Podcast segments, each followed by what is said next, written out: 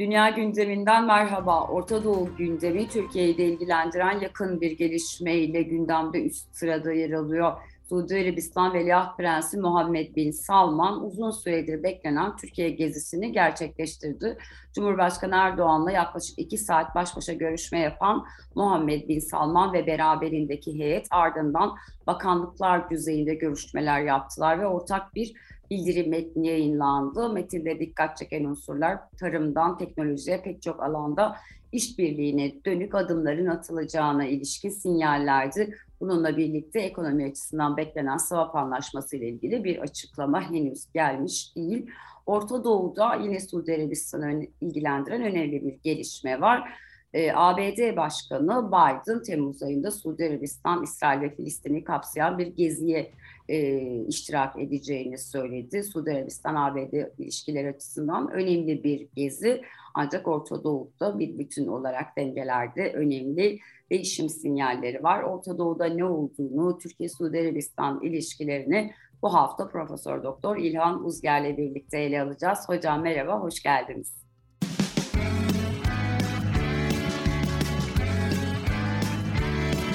Kulağınız bizde olsun. Kısa Dalga Podcast. Hocam isterseniz e, Veliaht Prens'in Türkiye gezisinden başlayalım. E, uzun süredir bekleniyordu. Cumhurbaşkanı Erdoğan bir gezi gerçekleştirmişti. İade-i ziyaret nihayet gerçekleşti. İlginç bir e, durum tabii ki. 2019 ile 2022 arasında Türkiye dış politikasındaki o e, derin değişimle birlikte Suudi Arabistan'la ilişkilerde bunun bir örneği olmuş gibi. Siz bu geziyi nasıl değerlendiriyorsunuz? E, nasıl bakıyorsunuz? Uzatmadan hemen şunu söyleyeyim. E, utanç gezisi. yani tükenmişliğin gezisi. Ya bunu aslında herkes görüyor. Kendileri de görüyorlar. Hani şey nasıl buradan çıkarız, nasıl kıvırırız, nasıl bunu hani işte e, mızrağı çuvala sığdırırız e, derdindeler. Şimdi Suudi Arabistan'ı Mesela Türkiye'nin Mısır'dır, Birleşik Arap Emirlikleri, İsrail gibi ilişkilerden, hani bozulmuş ilişkileri toparlamaktan ayıran birkaç, iki tane temel özelliği var. Şimdi bunu tespit etmemiz gerekiyor. Birincisi, Kaşıkçı cinayetine bütün dünyadan tepki oldu ama Kaşıkçı cinayeti Türkiye'de işlendi. E, şimdi e, Biden'da bilmem ne yapıyor ama Amerika'da olmadı. Cinayet Türkiye'de oldu. Yani senin İstanbul konsolosluğunda oldu. Senin ülkende, senin topraklarında egemen bir ülke izliyorsun. E, bir insanı e, konsoloslukta resmen doğradılar ve yok ettiler. Cesedi yok adamın. Yani gir, girişi var çıkışı yok. Yürüyerek girdi bir arabanın arkasında parçalanmış cesedini çıkarıp bir yerlere gömdüler Türkiye'de. Ve sen bu dosyayı bağırıp bir de ikinci husus bağırıp çağırdın. Valla şimdi gene izledim. Ee, ya bunlar dünyayı enayi zannediyor diyor. Bunu söyleyen Cumhurbaşkanı. Ha biz dosyayı size vereceğiz, siz de kapatacaksınız diyor. Ya o zaman bunları söylemeyeceksin. Şimdi bu birinci husus. İkincisi e, diğerlerinden farklı olarak mesela Mısır, Birleşik Arap Emirlikleri, İsrail'den farklı olarak Suudiler Türkiye'ye aynı zamanda adı konmamış bir ambargo da uyguladılar.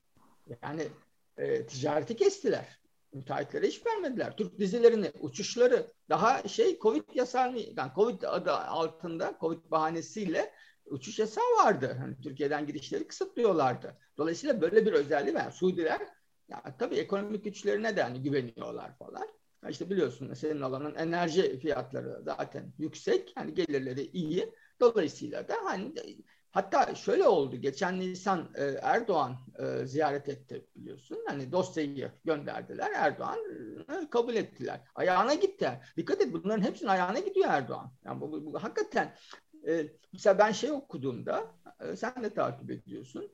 E, yani bölge medyasına okudum. Uluslararası medyayı okuduğumda ya hakikaten utanıyorum bazen. Hani ben böyle çok hani milliyetçilik kabaran falan biri değilimdir ama ee, ya şimdi bir şey bir gurur gurur kırıcı yönü de var. Ee, ya Suudiler Erdoğan ziyaretinde yabancı medyaya Guardian'da galiba çıktı.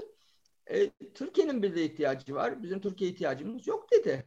Yani Zaten çıkan bir karikatür vardı hocam. Fesli bir Erdoğan ve elinde dilenci kasesi tutuyordu. Suudi Arabistan gezisini o şekilde yorumladılar.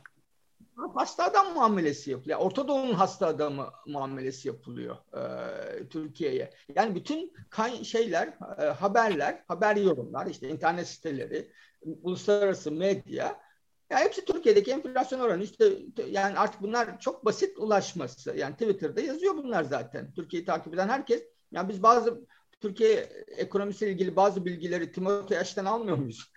yani e, şey e, artık bilgi o kadar rahat ulaşılan bir şey ki hepsinin söylediği ekonomisi baktı e, Orta Doğu'dan para para aranıyor harıl harıl. Ya bu o kadar görünen bir şey ki bu. Bunu, bunu saklayamıyorsunuz. Ben bizi yeterince bilmiyorlar. Biz kendimizi iyi tanıtamıyoruz. Yok böyle bir şey. Senden daha bazı şeyler senden daha fazla biliyor. Dolayısıyla da hani bu görüntü, verdiğin bu görüntü hani Türkiye'nin ihtiyacı var. Türkiye düzeltmek zorunda. Yani Türkiye'nin ihtiyacı yok. Erdoğan'ın ihtiyacı var. Türkiye'nin e, Suudilere ihtiyacı olmaması gerekiyordu. Niye Suudi Birleşik Arap Emirlikleri'ne ihtiyacı olmaması gerekiyordu? Yani fellik fellik swap e, şeyi peşinde koşuyorsun. Kim ve bunu da elde edemiyorsun. Çünkü o kadar açık vermiş ki Türkiye. E, yani açık vermiş dediğim e, zayıflığı o kadar belli ki bir bölgesel izolasyon. İki Amerika yüz vermiyor. Üç, ekonomisi bakmış. Dört, Erdoğan zemin kaybediyor içeride. Eski güçlü Erdoğan değil. Hepsi şeyi takip ediyorlar.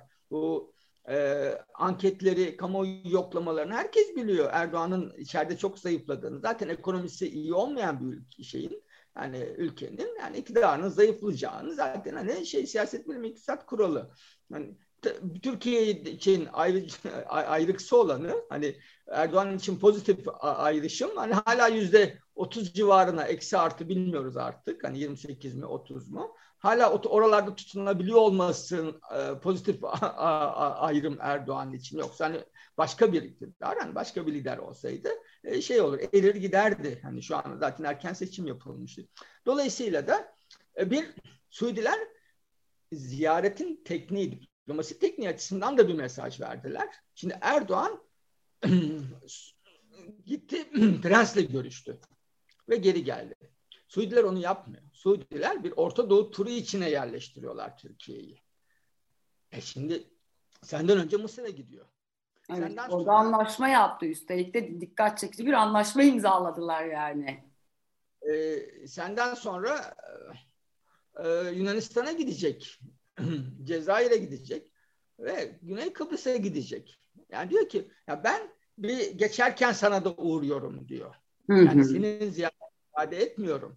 Yani gelip buraya dönmüyorum. Yani geçerken bir tur tur içinde hani sana da uğruyorum diyor. Yani yani bu e, diplomatik manevraları yani Türkiye şu anda hani koskoca ülke bana sorarsan hani bu coğrafyada yani enerji kaynağı yok ama e, san, san, Suriye ile kimle karşılaştıracaksın? Yani şeyden Ukrayna'dan Yemen'e kadar sanayi altyapısı olan bir otomotiv fabrikası olan kaç tane e, şey var, e, ülke var?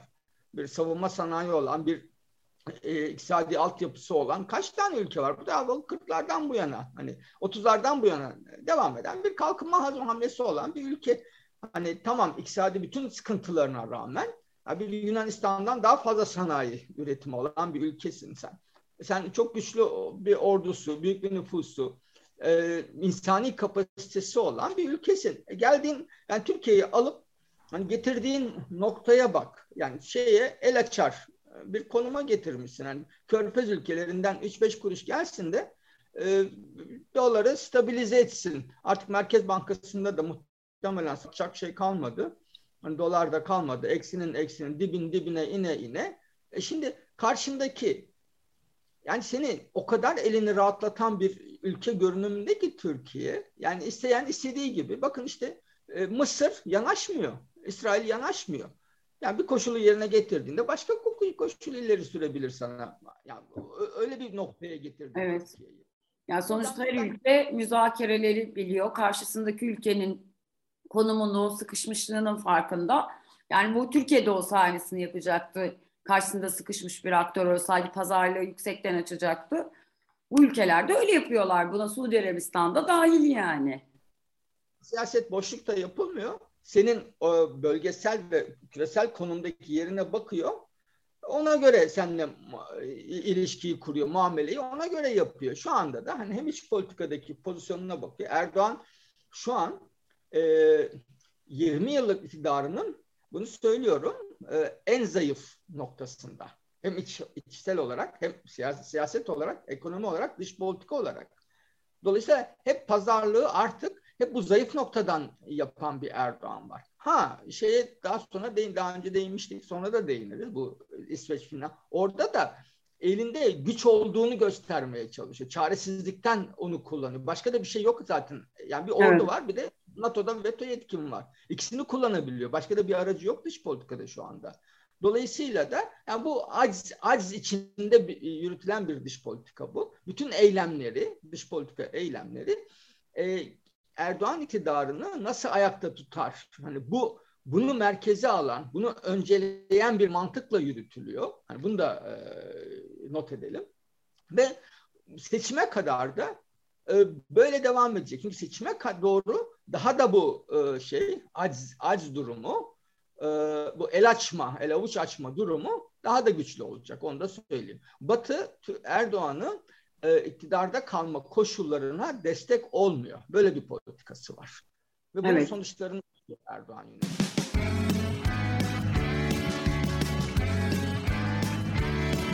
Kulağınız bizde olsun. Kısa Dalga Podcast. Belli ki hocam e, Batı bunu yapmıyordu. Orta Doğu'da pek istekli değil. Onlar da hani ben e, ya en basit şöyle Erdoğan'la bir ortak zeminleri bile olsa bana şey gibi geliyor. Kime güveneceksiniz ki? Dört yıl önce söylediğiniz, dört yıl sonra söyleyeceğiniz de birebir aynı değil. Hangi ülke bu kadar büyük anlaşmalar yapıp kendini riske atar ki yani? Bu en büyük sorunu yani ben işte bir şey ziyaret gerçekleştirdim, mülakatlar yaptım falan. En ciddi sorun bu. Yani güvenilmez. Yani Erdoğan dediğiniz anda e, öngörülemez ve güvenilmez. Yani bugün yapar, yarın vazgeçer. Yani evet. Bu, şöyle söyleyeyim. Hem kamuoyu hem entelektüel çevreler, yani Türkiye'yi takip eden çevreleri söylüyorum. Çünkü dünyada da Türkiye'yi yani bölgede Türkiye'yi takip edenler de var tabii. tabii. Entelektüel. Takip Biz nasıl Mısır'a bak bakıyoruz. Suudiler Bin Selman içeride ne yapmaya çalışıyor falan diye bakıyoruz. Yani Türkiye'yi de takip edenler var. Ve karar verme mekanizmalarında bu e, şey fikir yanlış da değil. Çok yerleşmiş. Biz de güven yani şimdi Erdoğan bir şey söylese güvenir misin? Ya ertesi gün bunu değiştirmeyeceğini ya şu açılımı yaparım diyebilir Erdoğan. Kesinlikle. Yani şöyle hocam yarın işte bu kadar faiz, enflasyon, faiz, enflasyon aksi bir politika uygulamayacağının garantisi yok. Yani tam tersine biz faiz arttırıyoruz, 10 puan yukarı çek- çekiyoruz demeyeceğini kim garanti edebilir? E bu dış politikada da böyle hani. Aynen. Dolayısıyla da hani güvenilmiyor. O yüzden kimse de böyle çok derinlemesine bir şey yapmıyor. Bütün bu süreçte Erdoğan'ın e, söz verip kısmen e, yerine getirdiği, sözünü tuttuğu bir tane anlaşma var. Bir tane siyasi çizgi var. O da en kötü anlaşma, sığınmacı anlaşması. Yani en etik olmayana Erdoğan bırakmadı. Arada işte biliyorsun şey Yunanistan sınırına falan yığdılar. Onun dışında buna uydu. Benimden görüşmelerim sırasında en çok bahsedilen şey buydu. Erdoğan buna genel olarak uydu. Bu da Batı'yı çok rahatlattı. Oradaki şey işine geldi. Dediğim gibi en sadık kaldığı anlaşma en etik olmayan, en insani olmayan e, anlaşma ve uzlaşıydı. Evet, evet. Yani zaten hocam sizin bu işte öngörülemezliği gösterir şekilde şimdi ülkeler buraya geliyorlar. Herhalde en cesuru bu anlamda Birleşik Arap Emirlikleri'ydi ama onlar da şu anda hani ucuz e, yatırım alanları buluyorlar, şey buluyorlar. Gelip onu alıyorlardı. Suudi Arabistan yani evet bu alanda da işbirliği yaparız. Tabii burada da yaparız. Bunu niye olmasın dedi ama hiçbir somut adım yok. Hani hiçbir somut bir şey söylemediler. Yok Türkiye yani Erdoğan'ı rahatlatacak bir şey yapmak istemiyorlar onu söyleyeyim.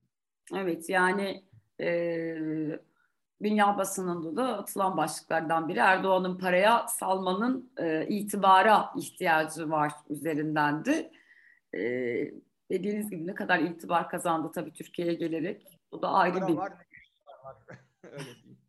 Para var, itibar var. Herhalde onu da satın alır yani. Hiç zor olmasa gerek yani. Bu kadar ülke gezip üstüne Biden hani geleceğine göre. E, şeyin e, Bin Selman'ın üzerine yapışan o e, şey bir gazeteciyi konsolosta doğratması yani işte şey diyor te, testere Bin Salman falan deniyor. Böyle dalga, evet. dalga geçiliyor ama çok trajik bir şey. Dolayısıyla istediği kadar para satsın, istediği kadar işte böyle e, kırmızı halıyla e, karşılansın. Bu tarih boyunca üzerinden atamayacağı bir şey oldu. Kesinlikle yani dediğiniz gibi çok zaten tarihte de bu tarz olaylar yok. Yani bir gazetecinin e, konsoloslukta bu şekilde öldürüldüğü pek çok yani buna Soğuk Savaş'ta gördüğü dünya e, böyle bir şey tanıklık etmedi yani. Bu kadar alenen, bu kadar bile isteye üçüncü bir ülkenin toprağında bunu yapmak ve sıyrılmak herhalde dünya tarihi açısından bir ilk. Tabii yani başına bir iş geldiğinde koruması gereken vatan gereken vatandaşını yani Türkiye'de diyelim kovalasalar hani Türk yetkililere bir şey yapsa falan kovalasalar sığınacağı Tabii normalde öyledir yani konsolosluk ya da elçilikler. Hani hepimiz o şekilde konumlandırırız. Yani iki tane uçakla şey gönder 15 kişi falan gönderip adamı şey yapıp içine de otopsi uzmanını gönderip parçalatıp şey yapıyorsunuz. Yani bu, bu siz hangi dünyanın vahşetini yaşadınız demek gerekiyor. Aynen öyle. Çok teşekkür ederim hocam. Güzel bir toparlama oldu. Toparlama güzel ama Türkiye'nin hali maalesef içler acısı. Bunu bir kere daha Riyad'dan gelen misafirimizle teyit etmiş olduk. Ağzınıza sağlık. Tamam. Biden kısmını şeyde yaparız. Biden Aşk konu zaten hem ziyaret yaklaştığında hem de e, biraz burada Türkiye'ye değinmek daha önemliydi. E, Biden gelecek. Geldiğinde ya da gelmeye hazırlandığı o süreçte konuşuruz ama o şeyi söylemişti. Ben Bin Salman'la görüşmeyeceğim diye. Kralla görüşecekmiş. Bakalım hocam onu da değerlendiririz ayrıca. Dünya gündeminde bu bölümde Muhammed Bin Suudi Arabistan Veliaht Prensi Muhammed Bin Salman'ın Türkiye'ye gerçekleştirmiş olduğu ziyareti aslında büyük turu içerisinde Türkiye'nin duraklardan birisi olduğunu, bu ziyaretin anlamının neden şimdi gerçekleştiğini, dört yıl önce söylenen sözlerle şu anda Suudi Arabistan'a olan politika aslında Türkiye açısından neyi söylüyor? Bu Türkiye'nin imajına dönüp yurt dışına nasıl bir e, algılamaya neden oluyor ve bizim geleceğimizi nasıl etkiliyor? Bunu ele almaya çalıştık. Bizi izlediğiniz ve dinlediğiniz için teşekkür ederiz. Hoşçakalın.